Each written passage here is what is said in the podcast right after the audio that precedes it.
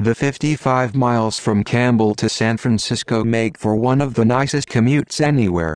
The journey mostly zips along the Junipero Serra Freeway, a grand and remarkably empty highway that abuts the east side of the Santa Cruz Mountains.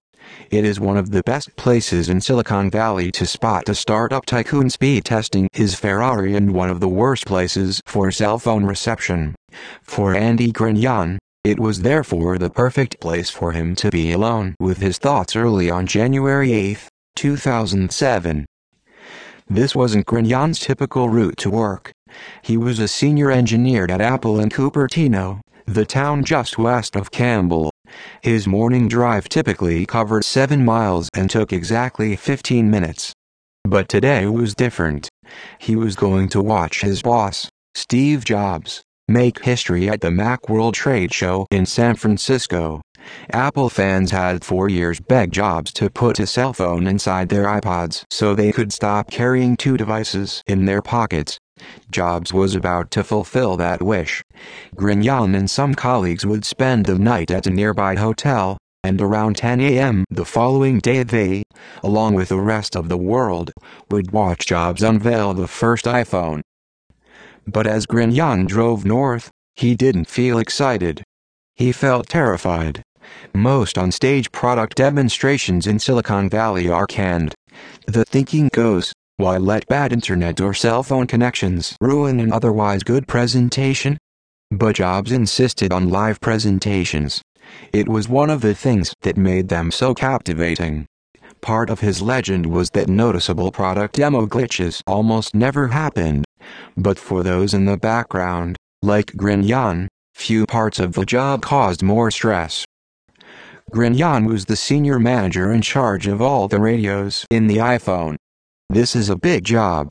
Cell phones do innumerable useful things for us today, but at their most basic, they are fancy two-way radios. Grignon was in charge of the equipment that allowed the phone to be a phone. If the device didn't make calls, or didn't connect with Bluetooth headsets or Wi-Fi setups, Grignon had to answer for it. As one of the iPhone's earliest engineers, he dedicated two and a half years of his life, often seven days a week, to the project.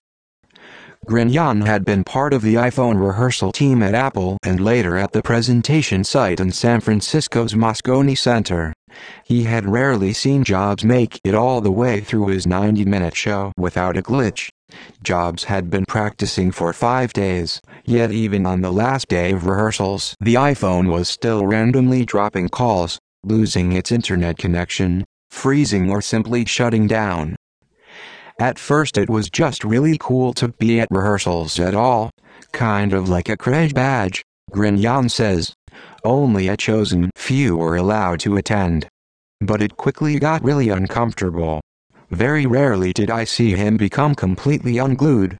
It happened, but mostly he just looked at you and very directly said in a very loud and stern voice, You are expletive at my company, or, if we fail, it will be because of you. He was just very intense, and you would always feel an inch tall. Grignon, like everyone else at rehearsals, knew that if those glitches showed up during the real presentation, Jobs would not be blaming himself for the problems. It felt like we'd gone through the demo a hundred times, and each time something went wrong, Grignon says. It wasn't a good feeling. The preparations were top secret. From Thursday through the end of the following week, Apple completely took over Moscone. Backstage, it built an 8x8 foot electronics lab to house and test the iPhones. Next to that it built a green room with a sofa for jobs. Then it posted more than a dozen security guards 24 hours a day in front of those rooms and at doors throughout the building. No one got in without having his or her ID electronically checked and compared with the master list that Jobs had personally approved. The auditorium where Jobs was rehearsing was off limits to all but a small group of executives. Jobs was so obsessed with leaks that he tried to have all the contractors Apple hired, from people manning booths and doing demos to those responsible for lighting and sound, sleep in the building the night before his presentation. Aides talked him out of it. Grignon knew the iPhone unveiling was not an ordinary product announcement, but no one could have anticipated what a seminal moment it would become. In the span of seven years, the iPhone and its iPad progeny have become among the most important innovations in Silicon Valley's history. They transformed the stodgy cell phone industry. They provided a platform for a new and hugely profitable software industry, mobile apps, which have generated more than $10 billion in revenue since they began selling in 2008, and they have upended the multi-billion dollar personal computer industry. If you include iPad sales with those for desktops and laptops, Apple is now the largest PC maker in the world. Around 200 million iPhones and iPads were sold last year, or more than twice the number of cars sold worldwide.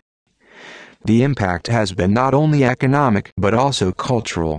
Apple's innovations have set off an entire rethinking of how humans interact with machines. It's not simply that we use our fingers now instead of a mouse. Smartphones, in particular, have become extensions of our brains. They have fundamentally changed the way people receive and process information. Ponder the individual impacts of the book, the newspaper, the telephone, the radio, the tape recorder, the camera, the video camera, the compass, the television, the VCR and the DVD, the personal computer, the cell phone, the video game and the iPod. The smartphone is all those things, and it fits in your pocket. Its technology is changing the way we learn in school, the way doctors treat patients, the way we travel and explore entertainment and media are accessed and experienced in entirely new ways. And yet Apple today is under siege. From the moment in late 2007 that Google unveiled Android, and its own plan to dominate the world of mobile phones and other mobile devices, Google hasn't just tried to compete with the iPhone, it has succeeded in competing with the iPhone. Android has exploded in popularity since it took hold in 2010. Its share of the global smartphone market is approaching 80%, while Apple's has fallen below 20%. A similar trend is underway with iPads. In 2010 the iPad had about 90% of the tablet market, now more than 60% of the tablets sold run Android. What worries Apple fans most of all is not knowing where the company is headed. When Jobs died in October 2011, the prevailing question wasn't whether Tim Cook could succeed him, but whether anyone could. When Jobs ran Apple, the company was an innovation machine, churning out revolutionary products every three to five years. He told his biographer, Walter Isaacson, that he had another breakthrough coming, a revolution in TV. But under Cook, nothing has materialized and the lack of confidence among investors is palpable. When Cook presented the latest smartphones in September, the iPhone 5C and the iPhone 5s, Apple's stock fell 10%. A year ago the company's stock price was at $702 a share, making Apple the world's most valuable corporation. Today, it's down more than 25% from that peak. Comparing anyone with Steve Jobs is unfair and during his two years as Apple's chief executive, Cook has taken pains to point out that Jobs himself made it clear to him that he didn't want Cook running Apple the way he thought Jobs would want to, but the way Cook thought it should be done. It hardly needed to be said. When you look back at how the iPhone came to be, it's clear that it had everything to do with the unreasonable demands and unusual power of an inimitable man. It's hard to overstate the gamble Jobs took when he decided to unveil the iPhone back in January 2007. Not only was he introducing a new kind of phone, something Apple had never made before, he was doing so with a prototype that barely worked. Even though the iPhone wouldn't go on sale for another six months, he wanted the world to want one right then. In truth, the list of things that still needed to be done was enormous. A production line had yet to be set up.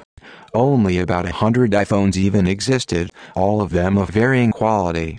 Some had noticeable gaps between the screen and the plastic edge, others had scuff marks on the screen, and the software that ran the phone was full of bugs. The iPhone could play a section of a song or a video, but it couldn't play an entire clip reliably without crashing. It worked fine if you sent an email and then surfed the web. If you did those things in reverse, however, it might not. Hours of trial and error had helped the iPhone team develop what engineers called the golden path, a specific set of tasks, performed in a specific way and order, that made the phone look as if it worked. But even when Jobs stayed on the golden path, all manner of last-minute workarounds were required to make the iPhone functional. On announcement day, the software that ran Grignon's radios still had bugs. So, too, did the software that managed the iPhone's memory. And no one knew whether the extra electronics Jobs demanded the demo phones include would make these problems worse. Jobs wanted the demo phones he would use on stage to have their screens mirrored on the big screen behind him. To show a gadget on a big screen, most companies just point a video camera at it, but that was unacceptable to Jobs. The audience would see his finger on the iPhone screen, which would mar the look of his presentation. So he had Apple engineers spend weeks fitting extra circuit boards and video cables onto the backs of the iPhones he would have on stage. The video cables were then connected to the projector, so that when Jobs touched the iPhone's calendar app icon, for example, his finger wouldn't appear, but the image on the big screen would respond to his finger's commands. The effect was magical. People in the audience felt as if they were holding an iPhone in their own hands. But making the setup work flawlessly, given the iPhone's other major problems, seemed hard to justify at the time. The software in the iPhone's Wi-Fi radio was so unstable that Grignon and his team had to extend the phone's antennas by connecting them to wires running off stage so the wireless signal wouldn't have to travel as far, and audience members had to be prevented from getting on the frequency being used, even if the base station's ID was hidden. That is, not showing up when laptops scan for Wi-Fi signals. You had 5,000 nerds in the audience, Grignon says. They would have figured out how to hack into the signal. The solution, he says, was to tweak the airport software so that it seemed to be operating in Japan instead of the United States. Japanese Wi-Fi uses some frequencies that are not permitted in the US. There was less they could do to make sure the phone calls Jobs planned to make from the stage went through. Grignon and his team could only ensure a good signal, and then pray. They had AT&T, the iPhone's wireless carrier, bring in a portable cell tower, so they knew reception would be strong. Then, with Jobs' approval, they pre-programmed the phone's display to always show 5 bars of signal strength regardless of its true strength. The chances of the radios crashing during the few minutes that Jobs would use it to make a call were small, but the chances of its crashing at some point during the 90-minute presentation were high. If the radio crashed and restarted, as we suspected it might, we didn't want people in the audience to see that, Grignon says. So we just hard-coded it to always show 5 bars. None of these kludges fixed the iPhone's biggest problem. It often ran out of memory and had to be restarted if made to do more than a handful of tasks at a time. Jobs had a number of demo units on stage with him to manage this problem. If memory ran low on one, he would switch to another while the first was restarted. But given how many demos Jobs planned, Grignon worried that there were far too many potential points of failure. If disaster didn't strike during one of the dozen demos, it was sure to happen during the grand finale, when Jobs planned to show all the iPhone's top features operating at the same time on the same phone. He'd play some music, take a call, put it on hold and take another call, find and email a photo to the second caller, look up something on the internet for the first caller and then return to his music. Me and my guys were all so nervous about this, Grignon says. We only had 128 megabytes of memory in those phones, maybe the equivalent of two dozen large digital photographs, and because they weren't finished, all these apps were still big and bloated. Jobs rarely backed himself into corners like this. He was well known as a taskmaster, seeming to know just how hard he could push his staff so that it delivered the impossible. But he always had a backup, a plan B, that he could go to if his timetable was off. But the iPhone was the only cool new thing Apple was working on. The iPhone had been such an all-encompassing project at Apple that this time there was no backup plan. It was Apple TV or the iPhone, Grignon says. And if he had gone to Macworld with just Apple TV, a new product that connected iTunes to a television set, the world would have said, what the heck was that? The idea that one of the biggest moments of his career might implode made Grignon's stomach hurt. By 2007 he'd spent virtually his entire career at Apple or companies affiliated with it. While at the University of Iowa in 1993, he and his friend Jeremy Wyld reprogrammed the Newton message pad to wirelessly connect to the internet. Even though the Newton would not succeed as a product, many still regard it as the first mainstream handheld computer, and their hack was quite a feat back then. It helped them both get jobs at Apple. Wyld ended up on the Newton team, while Grignon worked in Apple's famous R and D Lab, the Advanced Technology Group, on video conferencing technology.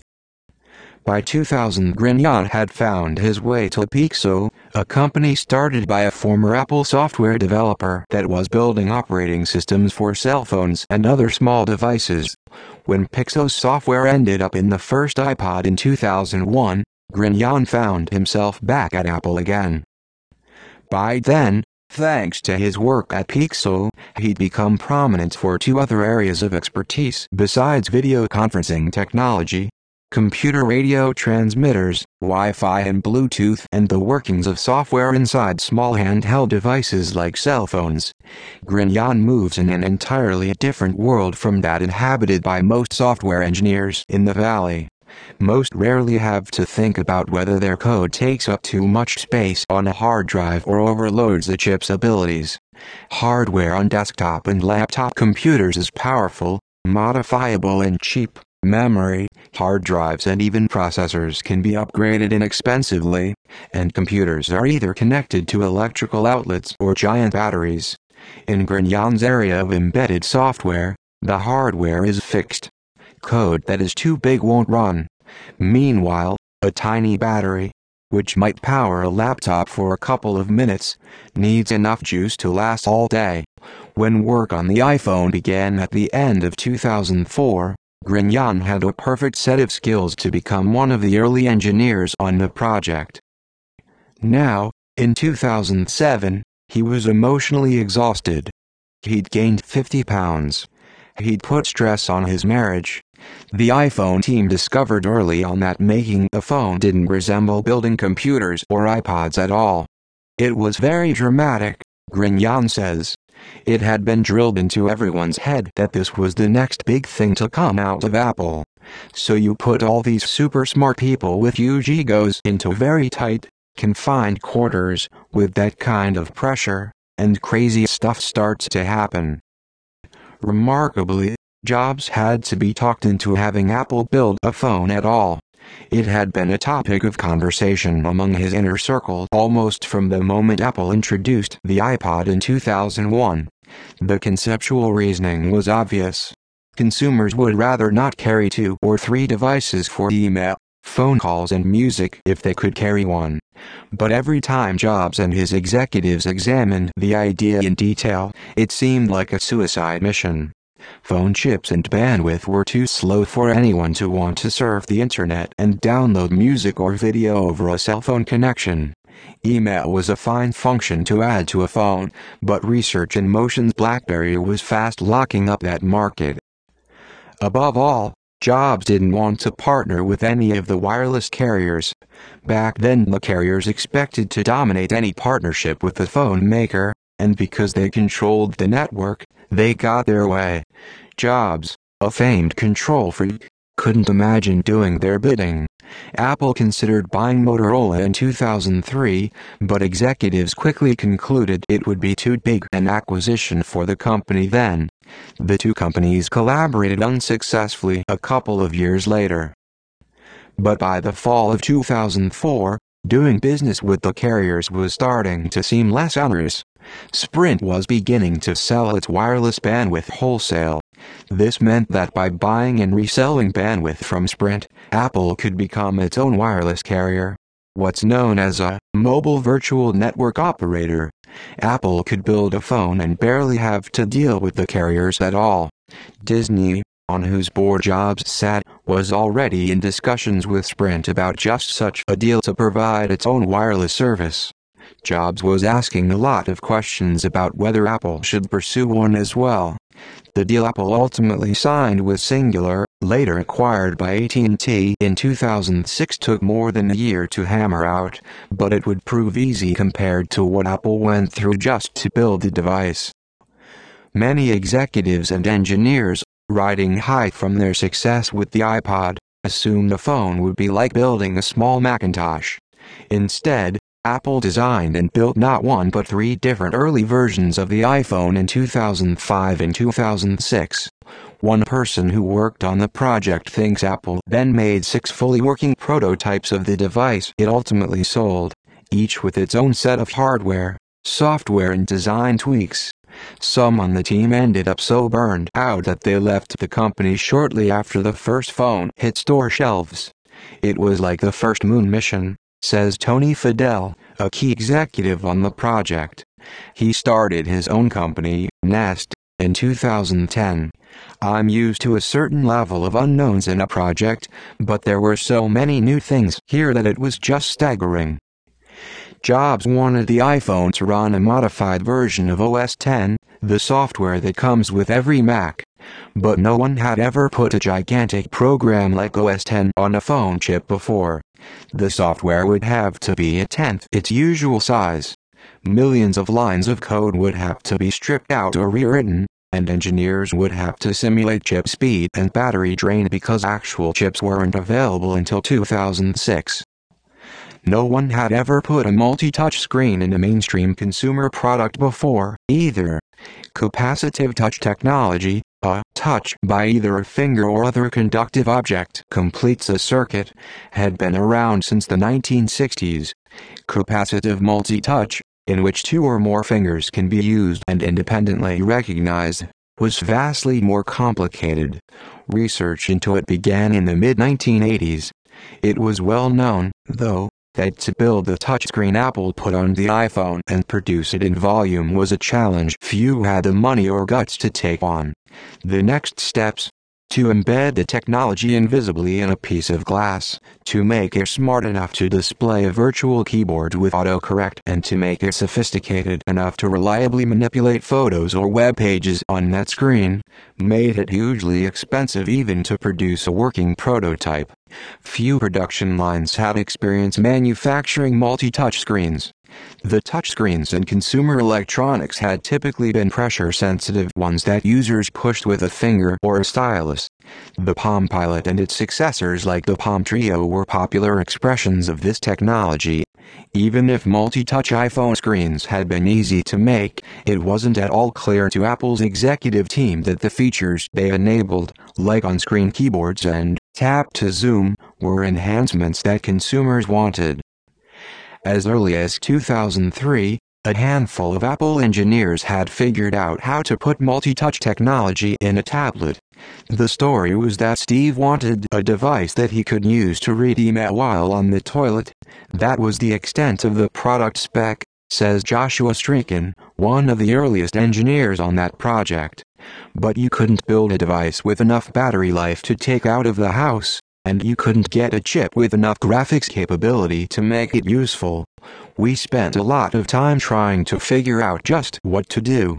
Before joining Apple in 2003, Strickon had built a multi-touch device for his master's thesis at MIT but given the lack of consensus at Apple about what to do with the prototypes he and his fellow engineers developed, he says, he left the company in 2004 thinking it wasn't going to do anything with that technology Tim Bucher, one of Apple's top executives at the time and the company's biggest multi-touch proponent, says part of the problem was that the prototypes they were building used software, OS 10, that was designed to be used with a mouse, not a finger. We were using 10 or 12 inch screens with Mac mini like guts, and then you would launch these demos that would do the different multi-touch gestures.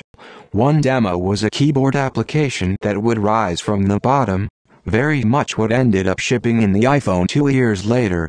But it wasn't very pretty. It was very much wires, chewing gum and baling wire. Few even thought about making touchscreen technology the centerpiece of a new kind of phone until Jobs started really pushing the idea in mid-2005. He said, Tony, come over here. Here's something we're working on. What do you think? Do you think we could make a phone out of this? Fadell says, referring to a demo Jobs was playing with. It was huge. It filled the room. There was a projector mounted on the ceiling, and it would project the Mac screen onto this surface that was maybe 3 or 4 feet square. Then you could touch the Mac screen and move things around and draw on it.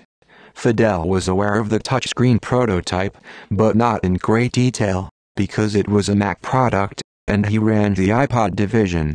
So we all sat down and had a serious discussion about it, about what could be done. Fadell had strong doubts about shrinking such an enormous prototype so much and then manufacturing it. But he also knew better than to say no to Steve Jobs. He was one of Apple's superstars, having joined the company in 2001 as a consultant to help build the first iPod and he didn't get there by being timid in the face of thorny technological problems. By 2005, with iPod sales exploding, he had become, at 36, arguably the single most important line executive at the company. I understood how it could be done, Fadell says. But it's one thing to think that, and another to take a room full of special, one-off gear and make a million phone-size versions of that in a cost-effective, reliable manner. The to-do list was exhausting just to think about. You had to go to LCD vendors who knew how to embed technology like this in glass. You had to find time on their line, and then you had to come up with compensation and calibrating algorithms to keep the pixel electronics from generating all kinds of noise in the touchscreen, which sat on top of the LCD. It was a whole project just to make the touchscreen device. We tried two or three ways of actually making the touchscreen until we could make one in enough volume that would work. Shrinking OS 10 and building a multi-touch screen, while innovative and difficult, were at least within the skills Apple had already mastered as a corporation. No one was better equipped to rethink OS X's design. Apple knew LCD manufacturers because it put an LCD in every laptop and iPod. Mobile phone physics was an entirely new field, however, and it took those working on the iPhone into 2006 to realize how little they knew. Apple built testing rooms and equipment to test the iPhone's antenna. It created models of human heads, with viscous stuff inside to approximate the density of human brains, to help measure the radiation that users might be exposed to from using the phone. One senior executive believes that more than $150 million was spent creating the first iPhone. From the start of the project, Jobs hoped that he would be able to develop a touchscreen iPhone running OS 10 similar to what he ended up unveiling. But in 2005 he had no idea how long that would take. So Apple's first iPhone looked very much like the joke slide Jobs put up when introducing the real iPhone, an iPod with an old-fashioned rotary dial on it. The prototype really was an iPod with a phone radio that used the iPod click wheel as a dialer. It was an easy way to get to market, but it was not cool like the devices we have today, Grignon says. The second iPhone prototype in early 2006 was much closer to what Jobs would ultimately introduce. It incorporated a touchscreen and OS 10, but it was made entirely of brushed aluminum. Jobs and Jonathan Ive, Apple's design chief, were exceedingly proud of it. But because neither of them was an expert in the physics of radio waves, they didn't realize they created a beautiful brick. radio waves don't travel through metal well. I and Ruben Caballero, Apple's antenna expert, had to go up to the boardroom and explain to Steve and Ive that you cannot put radio waves through metal, says Phil Kearney, an engineer who left Apple in 2008. And it was not an easy explanation. Most of the designers are artists. The last science class they took was in 8th grade. But they have a lot of power at Apple. So they ask, why can't we just make a little seam for the radio waves to escape through? And you have to explain to them why you just can't. John Rubinstein, Apple's top hardware executive at the time, says there were even long discussions about how big the phone would be. I was actually pushing to do two sizes, to have a regular iPhone and an iPhone mini like we had with the iPod. I thought one could be a smartphone and one could be a dumber phone. But we never got any traction on the small one, and in order to do one of these projects, you really need to put all your wood behind one arrow. The iPhone project was so complex that it occasionally threatened to derail the entire corporation. Many top engineers in the company were being sucked into the project, forcing slowdowns in the timetables of other work. Had the iPhone been a dud or not gotten off the ground at all, Apple would have had no other big products ready to announce for a long time. And worse, according to a top executive on the project, the company's leading engineers frustrated by failure, would have left Apple. Compounding all the technical challenges, Jobs' obsession with secrecy meant that even as they were exhausted by 80-hour work weeks, the few hundred engineers and designers working on the iPhone couldn't talk about it to anyone else. If Apple found out you'd told a friend in a bar, or even your spouse, you could be fired. In some cases, before a manager could ask you to join the project, you had to sign a non-disclosure agreement in his office. Then, after he told you what the project was, you had to sign another document confirming that you had indeed signed the NDA and would tell no one. We put a sign on over the front door of the Purple Dorm, the iPhone building, that said, Fight Club, because the first rule of Fight Club is you don't talk about Fight Club, Scott Forstall, Apple's senior vice president of iOS software until last October, testified in 2012 during the Apple v. Samsung trial. Steve didn't want to hire anyone from outside of Apple to work on the user interface, but he told me I could hire anyone in the company, Forstall said. So I'd bring them into my office, sit them down and tell them, you are a superstar in your current role. I have another project that I want you to consider. I can't tell you what it is.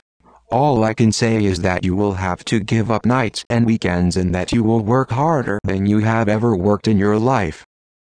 One of the early iPhone engineers says, My favorite part was what all the vendors said the day after the unveiling. Big companies like Marvell, which made the Wi-Fi radio chip, and CSR, which provided the Bluetooth radio chip, hadn't been told they were going to be in a new phone. They thought they were going to be in a new iPod. We actually had fake schematics and fake industrial designs, the engineer says. Grignon says that Apple even went as far as to impersonate employees of another company when they traveled, especially to Cingular. The whole thing was you didn't want the receptionist or whoever happens to be walking by to see all the badges lying out with Apple's name on them. One of the most obvious manifestations of Jobs' obsession with secrecy were the locked down areas on the company's campus, places that those not working on the iPhone could no longer go. Steve loved this stuff, Grignon says. He loved to set up division. But it was a big, expletive you to the people who couldn't get in. Everyone knows who the rock stars are in the company, and when you start to see them all slowly get plucked out of your area and put in a big room behind glass doors that you don't have access to, it feels bad. Even people within the project itself couldn't talk to one another. Engineers designing the electronics weren't allowed to see the software. When they needed software to test the electronics, they were given proxy code, not the real thing. If you were working on the software, you used a simulator to test hardware performance. and no one outside Jobs' inner circle was allowed into Jonathan Ive's wing on the first floor of Building 2. The security surrounding Ive's prototypes was so tight that some employees believed the badge reader called security if you tried to enter and weren't authorized. It was weird, because it wasn't like you could avoid going by it. It was right off the lobby, behind a big metal door. Every now and then you'd see the door open and you'd try to look in and see, but you never tried to do more than that, says an engineer whose first job out of college was working on the iPhone. Forstall said during his testimony that some labs required you to badge in four times. The pressure to meet Jobs' deadlines was so intense that normal discussions quickly devolved into shouting matches. Exhausted engineers quit their jobs then came back to work a few days later once they had slept a little. Forstall's chief of staff, Kim Vorath, once slammed her office door so hard it got stuck and locked her in, and co-workers took more than an hour to get her out. We were all standing there watching it, Grignon says. Part of it was funny. But it was also one of those moments where you step back and realize how expletive it all is. When Jobs started talking about the iPhone on January 9, 2007, he said, This is a day I have been looking forward to for two and a half years. Then he regaled the audience with myriad tales about why consumers hated their cell phones. Then he solved all their problems, definitively. As Grignon and others from Apple sat nervously in the audience, Jobs had the iPhone play some music and a movie clip to show off the phone's beautiful screen. He made a phone call to show off the phone's reinvented address book and voicemail. He sent a text and an email, showing how easy it was to type on the phone's touchscreen keyboard. He scrolled through a bunch of photos, showing how simple pinches and spreads of two fingers could make the pictures smaller or bigger. He navigated the New York Times's and Amazon's websites to show that the iPhone's internet browser was as good as the one on his computer. He found a Starbucks with Google Maps, and called the number from the stage, to show how it was impossible to get lost with an iPhone. By the end, Grignon wasn't just relieved, he was drunk. He'd brought a flask of scotch to calm his nerves. And so there we were in the fifth row or something, engineers, managers, all of us, doing shots of scotch after every segment of the demo. There were about five or six of us, and after each piece of the demo, the person who was responsible for that portion did a shot. When the finale came, and it worked along with everything before it, we all just drained the flask.